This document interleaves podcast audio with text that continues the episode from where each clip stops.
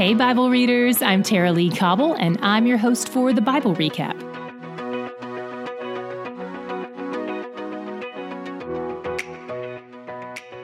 You may have already entered to win our free trip to Israel, but we've added some exciting new prizes to the contest, so stick around for the end of the episode to find out how you could win.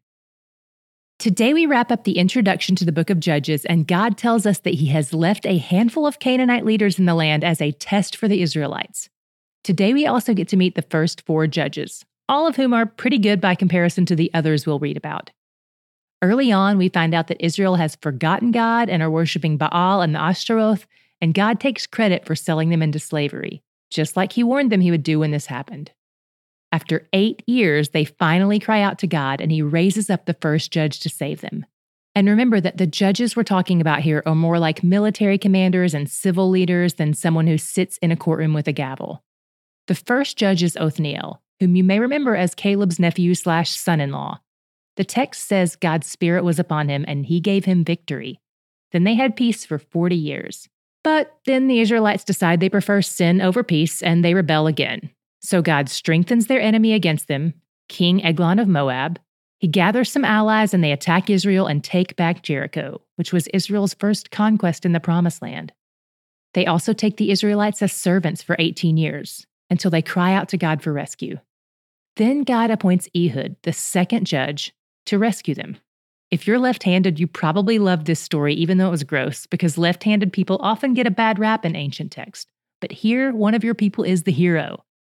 One interesting thing about this is that Ehud was from the tribe of Benjamin, which means son of the right hand. I bet Ehud was probably teased about his left handedness for his entire life, kind of like if you're a vegan whose last name is Hunter.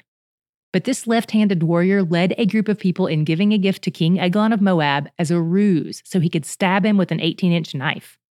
Then he led the Israelites in killing 10,000 Moabites and taking back the land, and things are peaceful again for 80 years.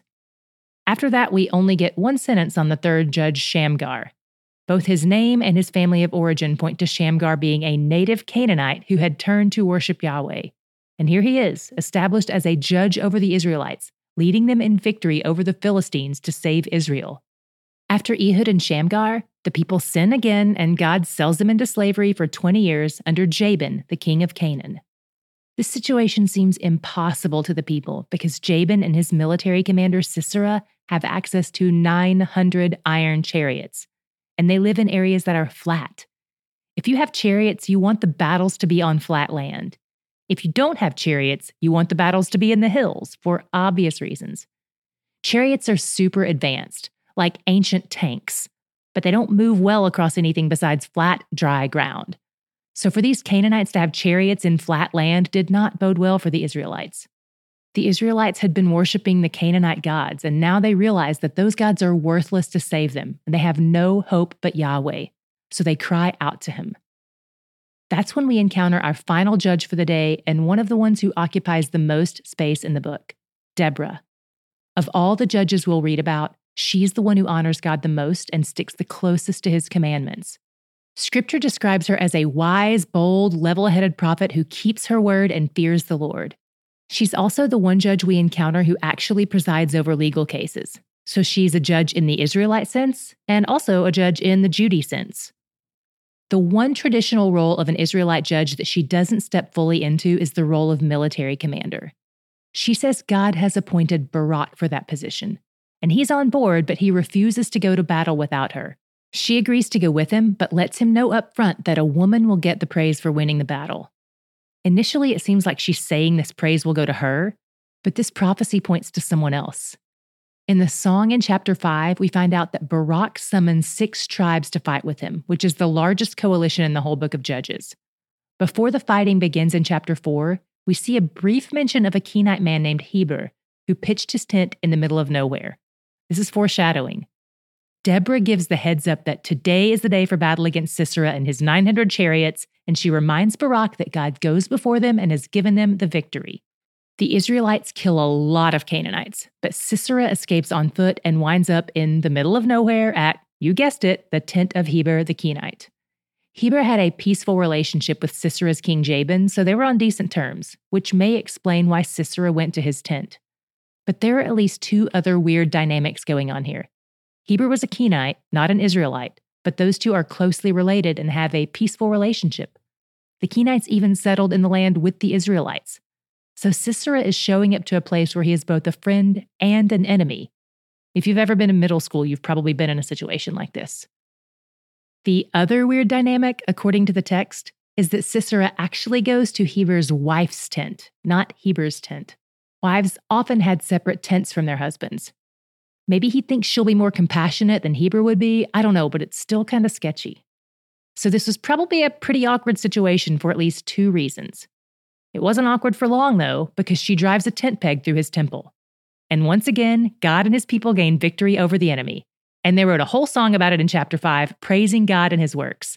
Then the land had peace for 40 years. Where did you see your God shot today? I really loved seeing how he chose and appointed unlikely leaders. In our first four judges, we start with a man from the tribe of Judah, which is to be expected, but then we have a left handed man from a right handed tribe, a Canaanite to lead the Israelites, and a woman.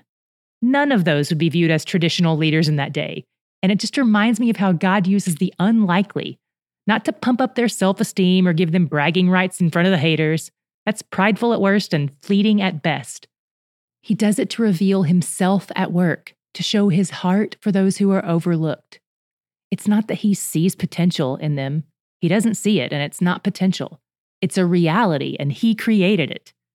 God is establishing a track record of using people we probably wouldn't think of as leaders, those we might pass over because they seem less qualified for one reason or another.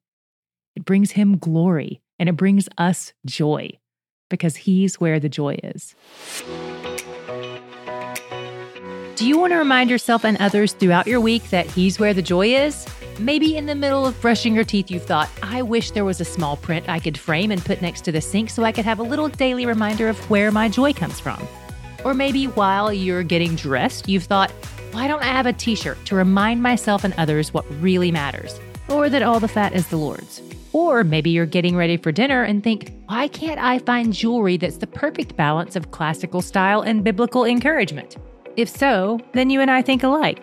That's why I asked our team to help design all these things because I wanted them for myself.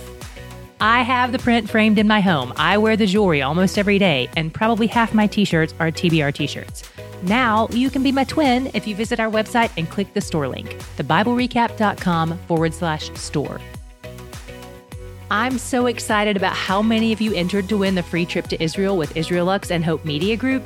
And because of that, we want to offer even more chances for you to win a few other things, especially for those of you who might not be able to go to Israel with us. So, we're going to be giving away some bonus things. You could win a copy of my new Israel book, which comes out in April.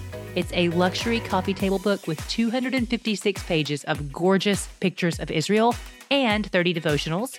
Or you could win some other TBR book bundles and a few other secrets we're keeping tucked up our sleeves. To enter, text the word book to 67101. That's book 67101.